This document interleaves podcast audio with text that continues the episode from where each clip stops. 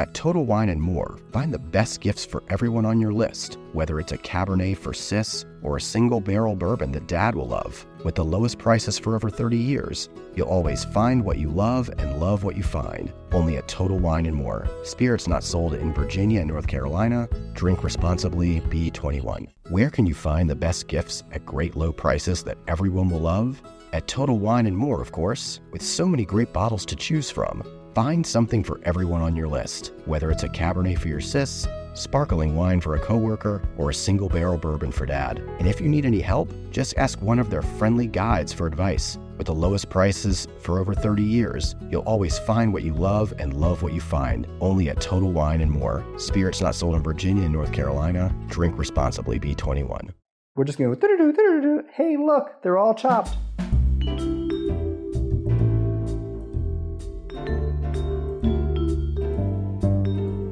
Hey, you're listening to Play Me a Recipe. I'm Francis Lam, host of the radio show The Splendid Table, and I'm also a cookbook editor at Clarkson Potter and, dear Lord, a food writer for over 15 years. And today we're going to make a recipe for what I like to call Chinese American Thanksgiving meatballs. The recipe is linked in the show notes if you need to refer to it, but otherwise, we'll just be getting our ingredients, searing, mixing, rolling, poaching, all of it right here together. Feel free to pause or jump back if you need a little more time or to check the recipe, but here we go. So, this recipe came about as kind of an homage, I guess you'd call it, to my screwed up childhood.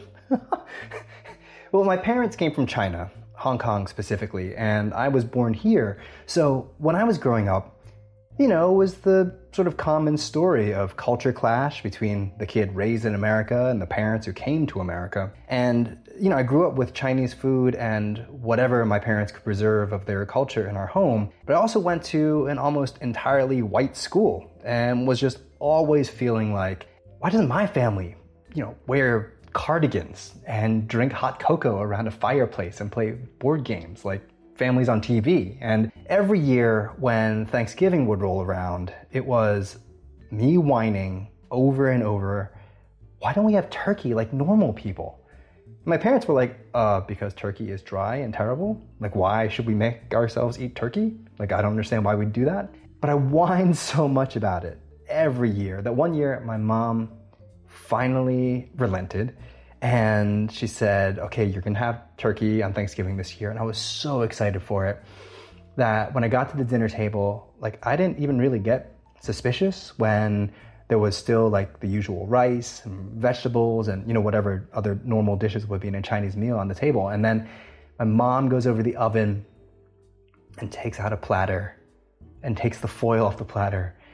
And it was literally slices of turkey she got from the deli counter at the supermarket. Which, you know, was totally deflating. Like, I'll never be normal. Thanks, mom. But obviously now is hilarious. And the reason I make turkey into meatballs is because on another Thanksgiving, my parents took us on vacation and, you know, they were cheap. So we always flew on Thanksgiving Day. So another not normal thing, right?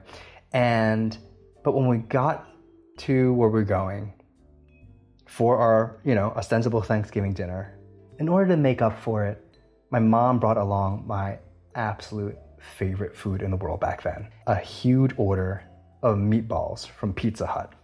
You know, she always wanted to do right by us, even if none of us really knew what that meant all the time. So, this recipe is for turkey meatballs made with a little ground pork and mushrooms, like in the style of a Chinese dumpling filling, and we cook it in a Chinese style tomato sauce with ginger and scallion.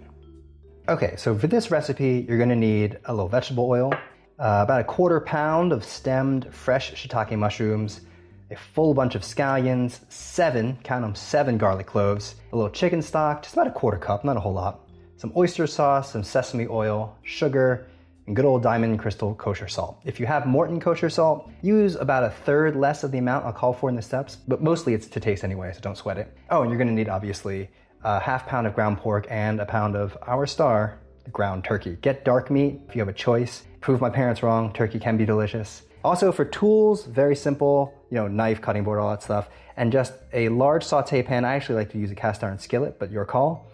And like a braising pan, like a stock pot or a soup pot or a rondeau. Um, a few mixing bowls, small, medium, and large, and a soup spoon.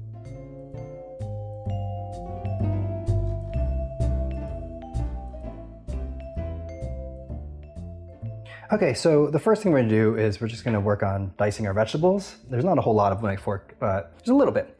So I have about a quarter pound of stemmed shiitake mushrooms, the fresh kind. Now, if you were being traditional about this and using shiitakes for a Chinese dumpling filling, they would almost always be dried mushrooms, actually. I never saw a fresh shiitake mushroom growing up, and we ate these a lot. But the dried mushrooms are a little bit richer in flavor, they have a more depth, and actually after you reconstitute them, they get a little bit of a bouncier texture. But fresh mushrooms are easy to find in the US in stores, so we're just gonna go with that. And you know, we're gonna sear them later to give it a little more depth, but you know, nothing about this dish is traditional, so it's fine. We'll just do whatever we want. If you can't get shiitakes, no sweat, just use a quarter pound of whatever mushroom you can get. And we're just gonna cut them into, I don't know, about somewhere between a quarter and a half inch dice. Really not a big deal. I love mushrooms. I know not everyone does. It's okay. You can be wrong about your choices in life.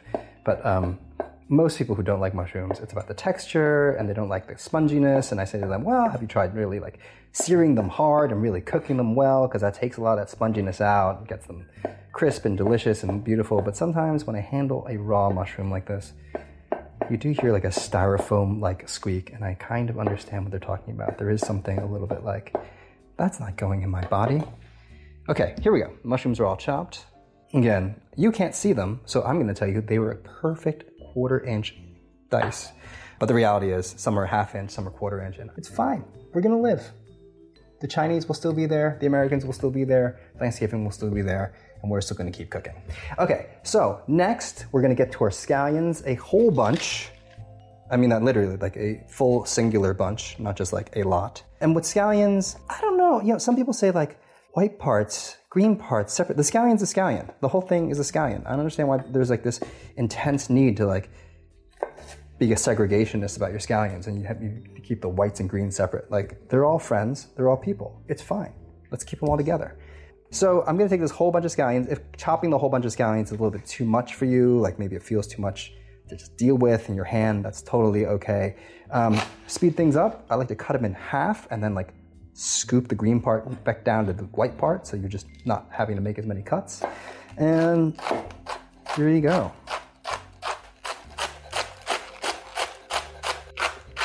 How's that sound? Sounds good, right? Sounds like I know what I'm doing. You don't see them bouncing all over the place and landing in my eyes, ears, face.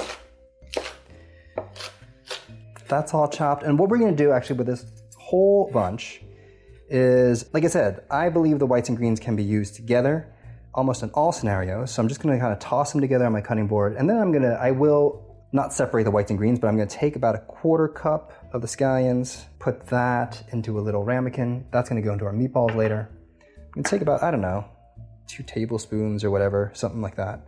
Just enough for garnish at the end, just a little nice green freshness at the end. And then the rest, I'm gonna put into a bowl and that is going to be part of the base of our tomato sauce. The tomato sauce is really delicious, really super easy. I'm to talk about it later. I won't, not too many spoiler alerts now, but um, but you will want a fair amount of scallions for it. Okay, what's next? Ginger. And this is pretty much it. Just one more thing. So, ginger, I have about a one and a half, two inch piece of ginger. Doesn't really matter. You like more, use more. You don't love it as much, uh, use a little less. I like to peel the ginger completely honestly I don't think it's always necessary to peel ginger, but I just kind of do. I don't really know why. But I have a really easy way to do it too. You grab a spoon, just a teaspoon. You don't have to use a peeler or a knife. And the skin of ginger is so fine and so thin.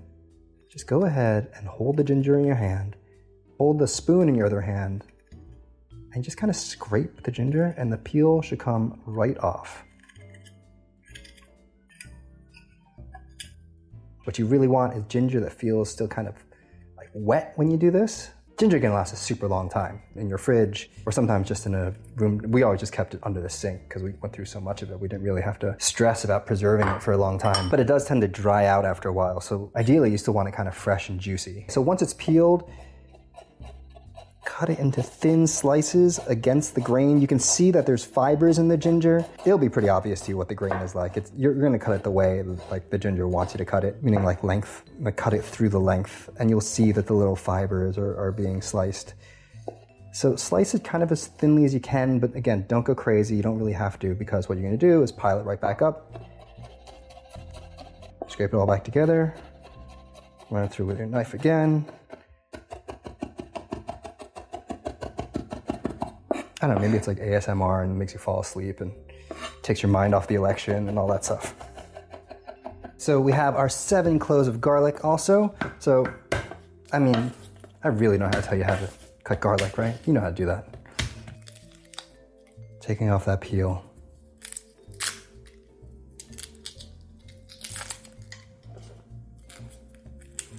And now, whenever a recipe says a clove of garlic, like what does that really mean? Because some of this garlic is huge and some of it is small. Usually, in my mind, I think of a, a clove of garlic as being like a solid medium sized clove. If you have two small ones, maybe that equals a medium one.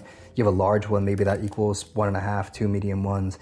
But for the most part, it's like, you know, cooking is just about you. It's about your vibe, what you like. Don't stress out about the number of cloves of garlic you have. I mean, generally speaking, you want it to sort of match the flavor profile that the recipe writer was going for. If they say eight cloves of garlic and you're like, I only have two, you know, maybe that's fine. Or maybe if that's like a featured flavor, maybe it's time to make something else until you have more garlic. But for the most part, if you're like, you know, plus minus 30%, 50%, like no one's feelings need to be hurt here. Okay, garlic's peeled. Go ahead and run your knife through all those nice cloves of garlic.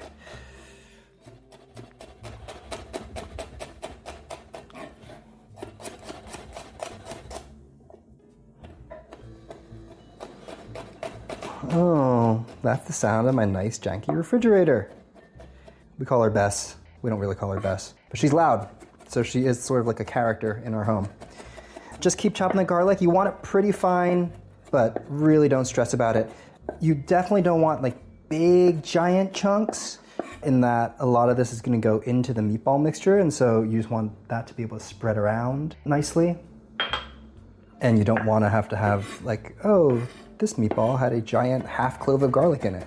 But if you just kind of run your knife through the pile on your cutting board i don't know maybe like three four full passes five six whatever floats your boat you're going to be okay I like it, again, pretty small, smaller than BB's, but you don't have to, you know, pulverize it. Okay, so now we're gonna sear off these mushrooms. Here I am at my stove. That sound you just heard was my igniter not really wanting to go off until it incinerates my eyebrows, but I survived it. Thank you for your thoughts and prayers. Like I said, you can use a saute pan here. I just have like a, a 10 inch cast iron skillet. I like cast iron for this only because you know cast iron skillets tend to have a really flat bottom and like a saute pan, a frying pan have a more sloped curved edge, which is great for tossing and stuff like that. But in this case, I want more of the mushrooms to contact the bottom of the pan. So a nice flat bottom with straighter sides seems to work well here, but doesn't really matter that much. It's fine get your pan nice and hot. I'm doing it over like a medium, medium high. You know, when I used to be a cook in restaurants, everything was high heat. I started to think the only like cool way to cook was to cook everything over high heat. And it turns out at home, like you don't really need to do that. Most things you can do a medium, medium high. In fact, you probably want to because you want to give it time. And uh, super high heat can make it scorch rather than brown. So I'm just doing this over a medium heat. Here's about two tablespoons of vegetable oil into the pan. and you just kind of hang out. I'm gonna get a little spoon.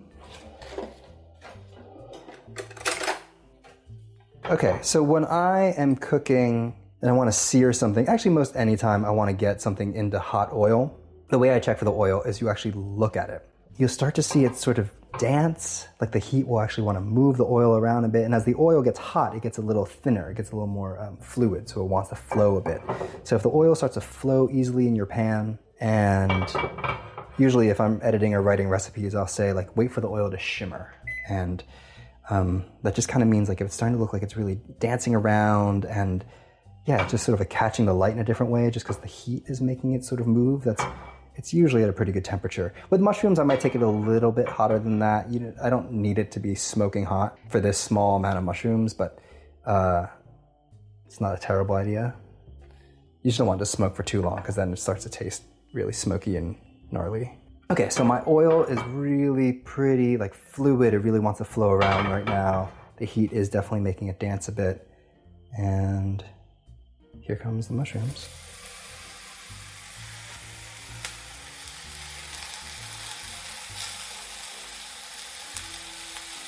Now notice what you're hearing.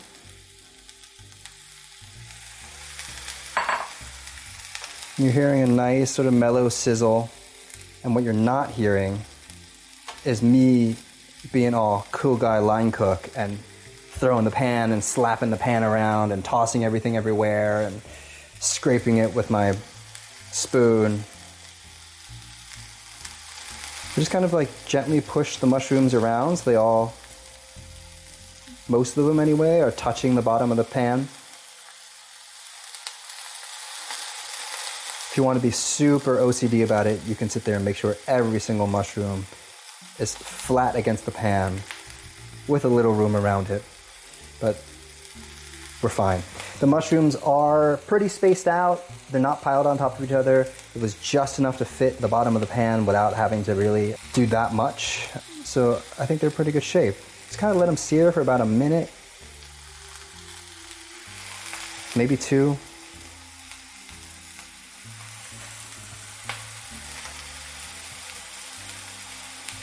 And I'm also not seasoning them right away. Usually, when I put things in a hot pan, I will want to season them with salt pretty soon after they go in. I've been rethinking that a lot lately. I've been rethinking like when to season. You definitely want to season when food is hot because what happens is when it starts to cool, uh, when things are hot, they expand, right? They push outwards. Like they push steam out, they push the liquid out, and then when they start to cool back down, they suck back in. So you definitely want to season food with salt while it's hot so that when it does cool, it sucks the salt back in and sucks the seasoning in. But especially with mushrooms, because mushrooms also tend to have a lot of water in them, if you season them right away, they start to exude that water. And then it just makes the bottom of the pan steamy rather than seary, and you just have to sit here until it cooks all the water off before it starts to sear again, which is its own technique. There are people who really swear by that technique of searing mushrooms, getting all the water out, and then letting it cook off. But in this case, again, I'm just searing them for a little bit of browning. I'm not cooking them all the way here, or this is not the only cooking that we're gonna get, so I don't care if there's a little bit of water left in them. Okay, now I'm, I'm seeing some like nice brown edges around the sides, even without flipping things, so I'm gonna go give it a little toss.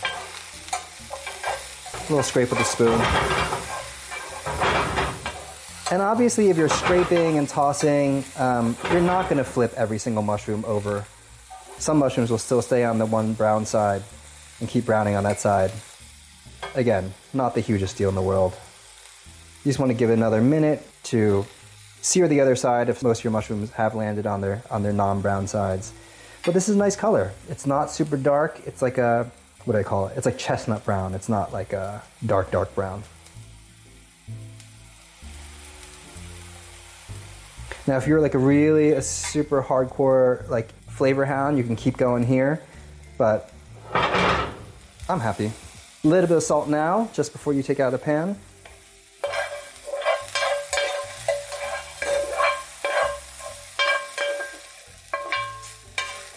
Okay, just into a bowl or onto a plate, let them cool down. Okay, now we're gonna mix up our marinade. It's very, very simple. Take your oyster sauce, that's two tablespoons. Get yourself a little spoon just to get that oyster sauce. Make sure you get all of it if you have it pre measured, or if not, just go ahead and put that in a small bowl. Got oyster sauce. The really good stuff, which frankly is not the easiest stuff in the world to find, is actually made from oysters. It's actually made by sun drying oysters and then like cooking them down and it gives you this just really beautiful briny flavor. It doesn't taste fishy. It shouldn't taste super fishy. Just incredibly super dark and sweet and umami. Okay, so you have the oyster sauce. You have one tablespoon of sesame oil.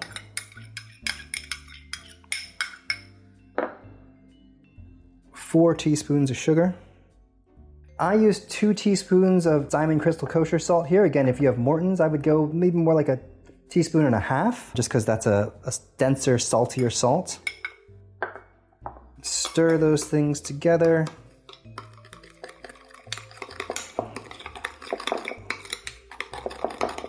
Now add about a quarter cup of chicken stock. If you don't have chicken stock, go ahead and use water. You might want to add a little more salt, maybe a little more oyster sauce for a little more seasoning and depth.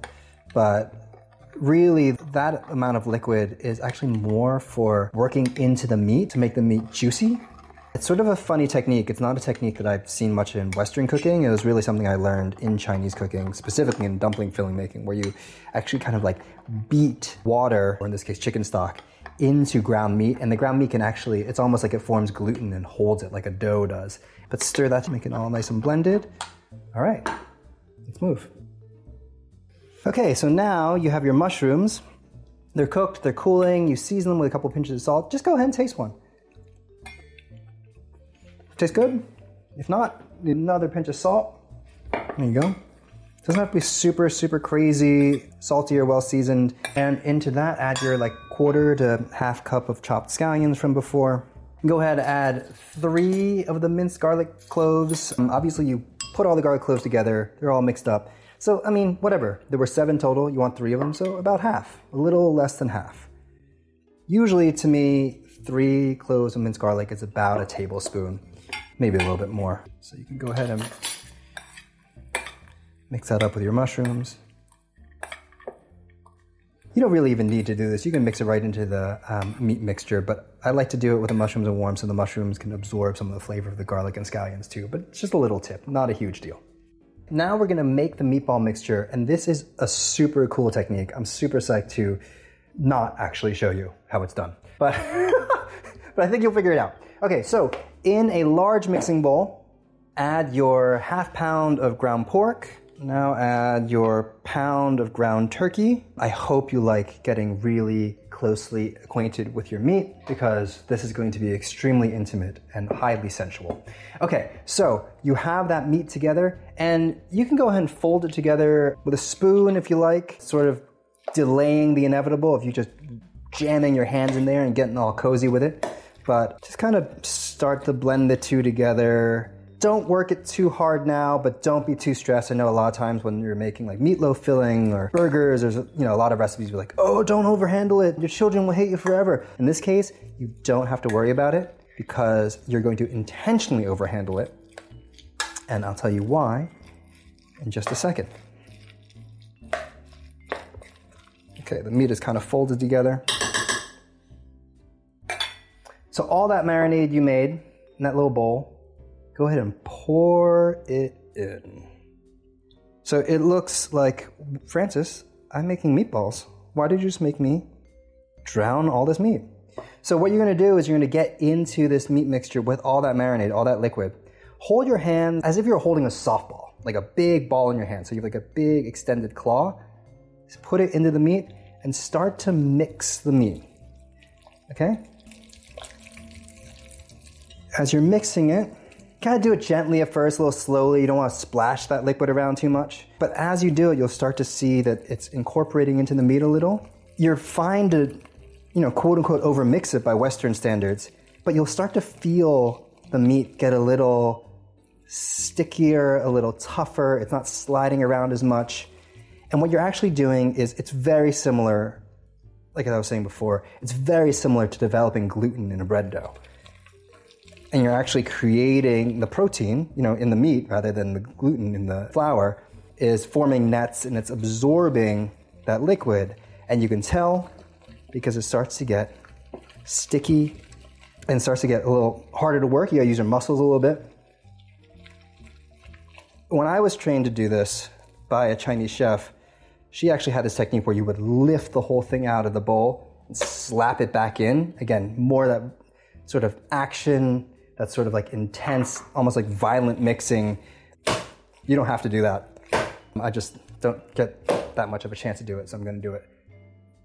Also, uh, it might spray raw meat all over your kitchen. So, your call. But uh, it's a very satisfying feeling, and when you get the meat to a point where it's quite tacky and sticky, you can stop. And over a course of time, if you do this technique more and more, you'll, you'll get a sense of how tacky and sticky you'll want it. It will get somewhat tougher, but I like that texture a little bit. I like the sort of bounciness in a dumpling filling or in a meatball sometimes. If you're like super into very tender meatballs that fall apart, you know, do it less. This is where you add your own sort of vibe to it. Okay, so my meat is pretty sticky, pretty tacky. It's not crazy, but it does feel like a loose bread dough. And this is when I will add the mushrooms, the scallions, that mixture.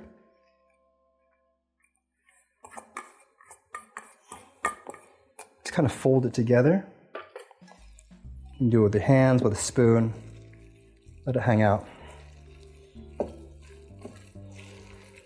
And at this point, if you'd like, especially if you used a salt other than diamond crystal and you're not sure if you used the right amount of salt or not, you can go ahead and take a little pinch of it, of the meat mixture, just microwave it, taste the seasoning, and if you want more sweetness, you want more salt, want more oyster sauce, whatever, go ahead and you can stir that in. And when you're happy, go ahead and let it marinate. You can put it back in the fridge. I would cover it because it's raw meat. Four hours for me is sort of a sweet spot, but I've also cooked it right from the state and it's also pretty tasty. So I'm gonna let this marinate for a while. I like to let it hang for a bit since I have time because I'm at home and all I got is time. I might read a book, do some dishes, clean up, you know, that kind of thing. I'll talk to you after the break. Hey, and we're back. Just to remind you, if you're like, who is this strange man talking to me in my headphones? I'm Francis Lam, host of The Splendid Table, cookbook editor at Clarkson Potter, and we're in the middle of making my Chinese American Thanksgiving meatballs recipe. It was originally published in Cooking Light, and as a reminder, it's linked in the show notes. The recipe is. We're gonna go through the whole thing right here.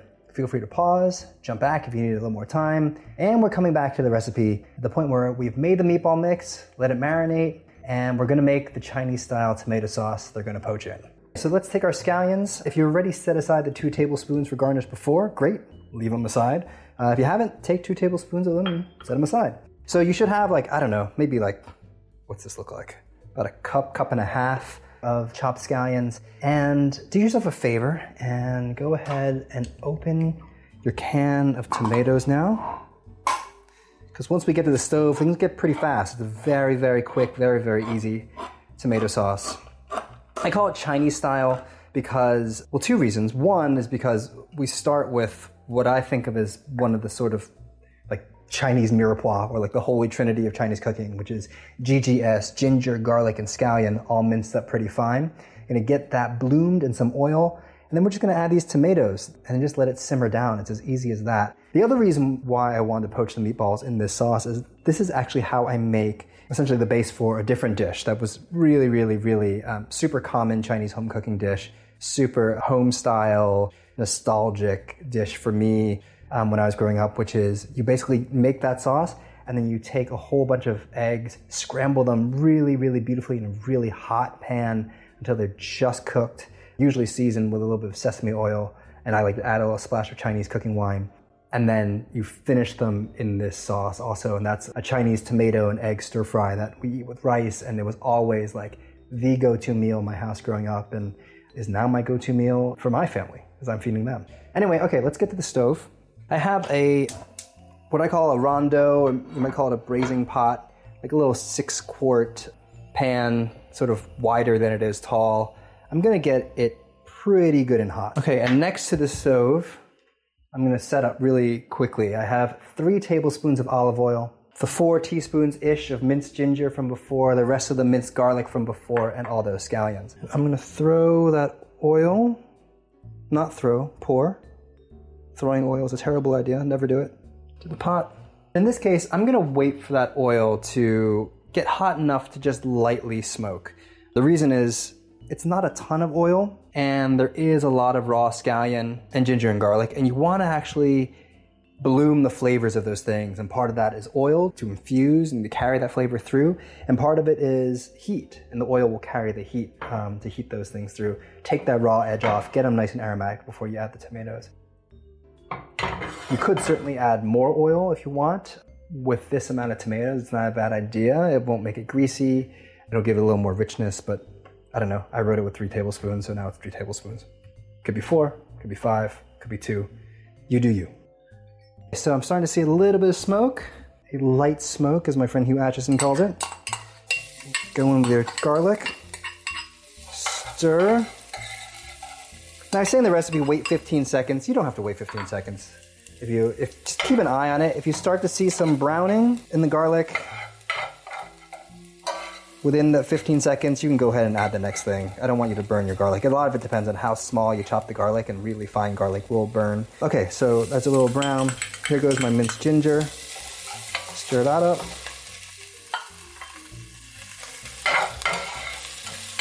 Get it good and cozy with the oil. And my scallions.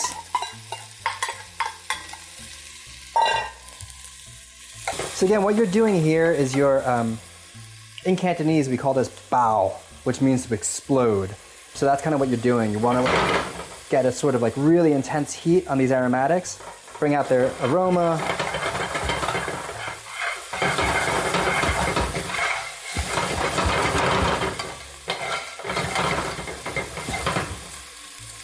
And because we're not working with, you know, like a, a hardcore wok burner or in a wok or whatever, I will cook this for a little bit longer than um, you would in a traditional Chinese recipe.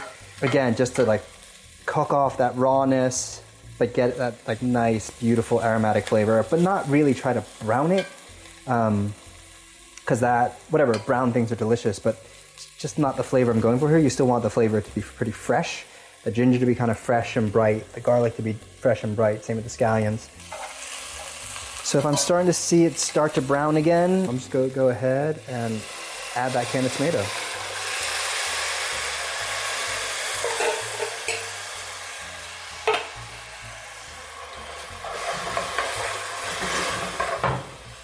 So it's to take this a minute to come back up to temperature. You want to bring it to a simmer.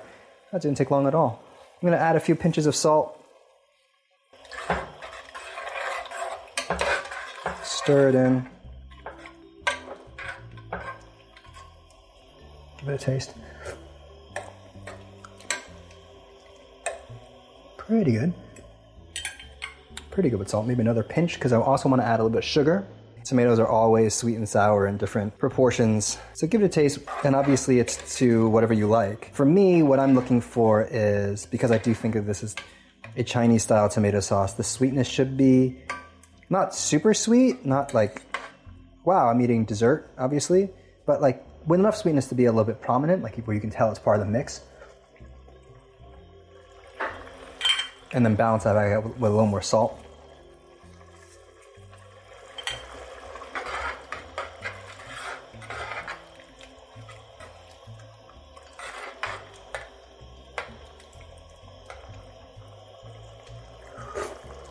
Yum yum. Okay, now turn the heat down to like a pretty mellow simmer. Cover it. And you want that to cook for about 15, 10, 15 minutes to blend the flavors. If you're using canned diced tomatoes and they're still kind of stiff, you want them to soften out a little bit and um, really bring all that stuff together. So while the sauce is simmering, this is a great time to make your little meatballs. I don't know how you feel about, you know, perfectly formed meatballs. I don't care. Like I don't need them to be perfectly formed. I just grab a big spoon, like a soup spoon, go into the mixture, maybe just enough to be like, you know, ping pong ball size, maybe a little bit bigger, maybe like an inch and a half wide. Scoop it, and then I do like to roll it a little bit in my hands. Again, you're like activating the protein a little bit to get it to stick together.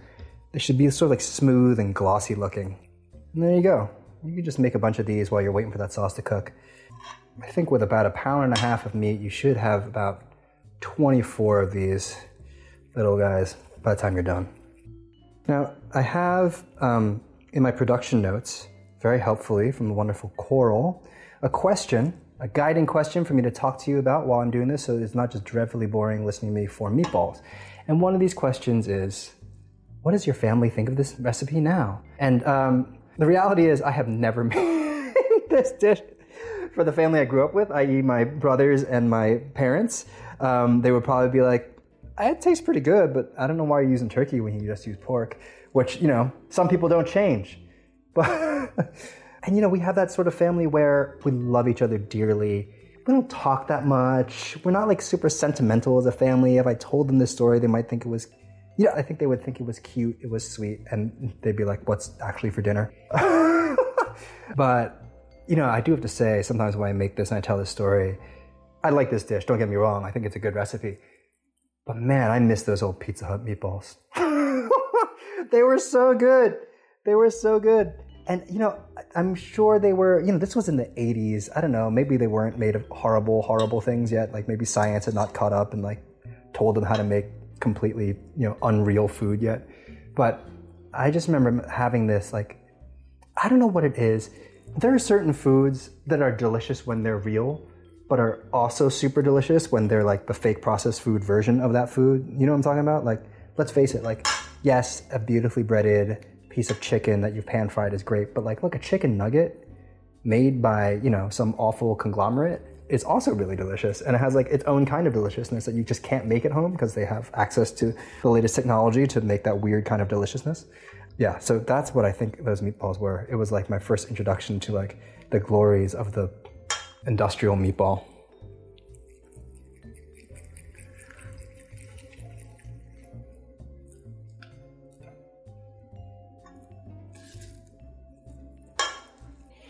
Okay, so I am nearing the end of my meatball rolling adventures, and I have 12, 16, 20. So I made them a little bit bigger than I meant to. I was supposed to make 24, but you know, we'll live. Okay, so it's been about 15 minutes that the sauce has been simmering. Man, that smells good. oh man, that smell will always get me the ginger, garlic, scallion, and tomato. It just, thanks, Ma. God, it's just really perfuming my entire kitchen right now. And so what you want to do when you lift off the pan lid is you want to make sure it's still pretty juicy. If you need to add a little water, go ahead and do that. You don't want it like soup, but you don't want it like thick marinara. You want it somewhere in between. You want it to have enough juiciness to poach the meatballs in. What you also really want to do is you want to give it another taste now, because now that it's cooked down, you want to see how the seasonings have matched up. If you need a little more sugar, I'm gonna add a little bit more to this. And then what you're gonna do is you're gonna scoop those nice little meatballs. Just place them in the pot. If you're using like a Dutch oven or something like that, you know, you should have a pretty good amount of surface area to lay these meatballs in sort of nestle them into that sauce. And what you really kind of don't want is for them to sit on, literally sit on top of one another. If there's like a little bit of squish, not all fully submerged in exactly the same way, that's kind of fine. I actually managed to get mine to fit, turn some of them up on their sides because they're a little bit flat. And now it's like a very gentle burble. And that's kind of what I want. I'm gonna recover it. I write to cook these for about 10 to 12 minutes. You're just kind of poaching them uh, what I'm going to do is set the timer for five and come back in, see how they're looking, maybe flip because they're not all fully submerged. So maybe give them a little turn um, and see how they go then.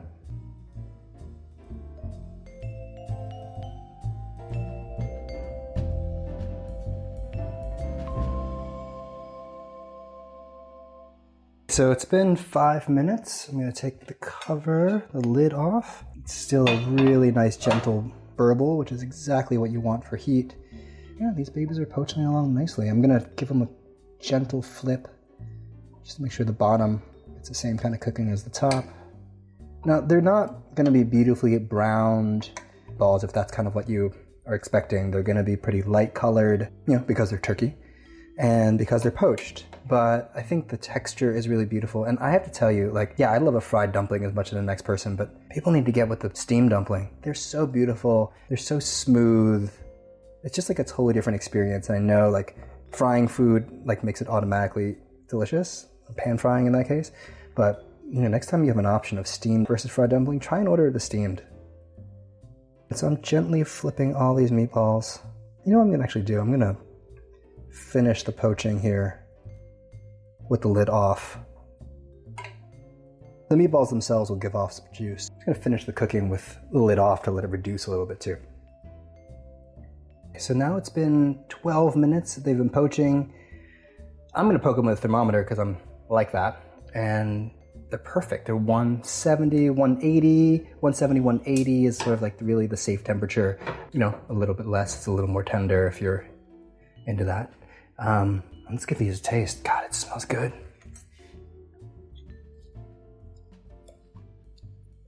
Oh yeah. Oh yeah, do you get that? You're tasting the meatball, do you get that bounciness?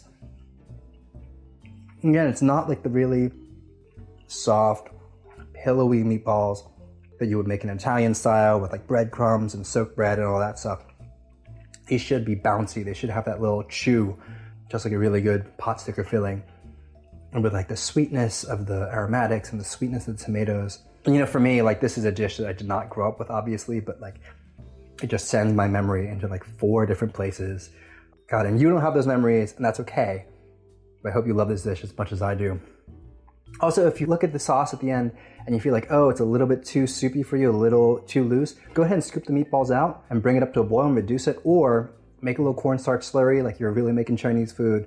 Stir it in there, cook it, and like thicken it just a little bit to like almost like a gravy texture. Oh man, I really loved making these with you today. I hope you enjoyed making them with me and sending me in all these weird nostalgic places. But for you, hopefully it's just a tasty dish. Again, you will find the recipe on the show notes and on food52.com. They're called Chinese American Thanksgiving meatballs. Thanks for joining me. I'm Francis Lam. This is Play Me a Recipe. Happy cooking to you and yours. If your kid tells you they just want to be normal, tell them they already are.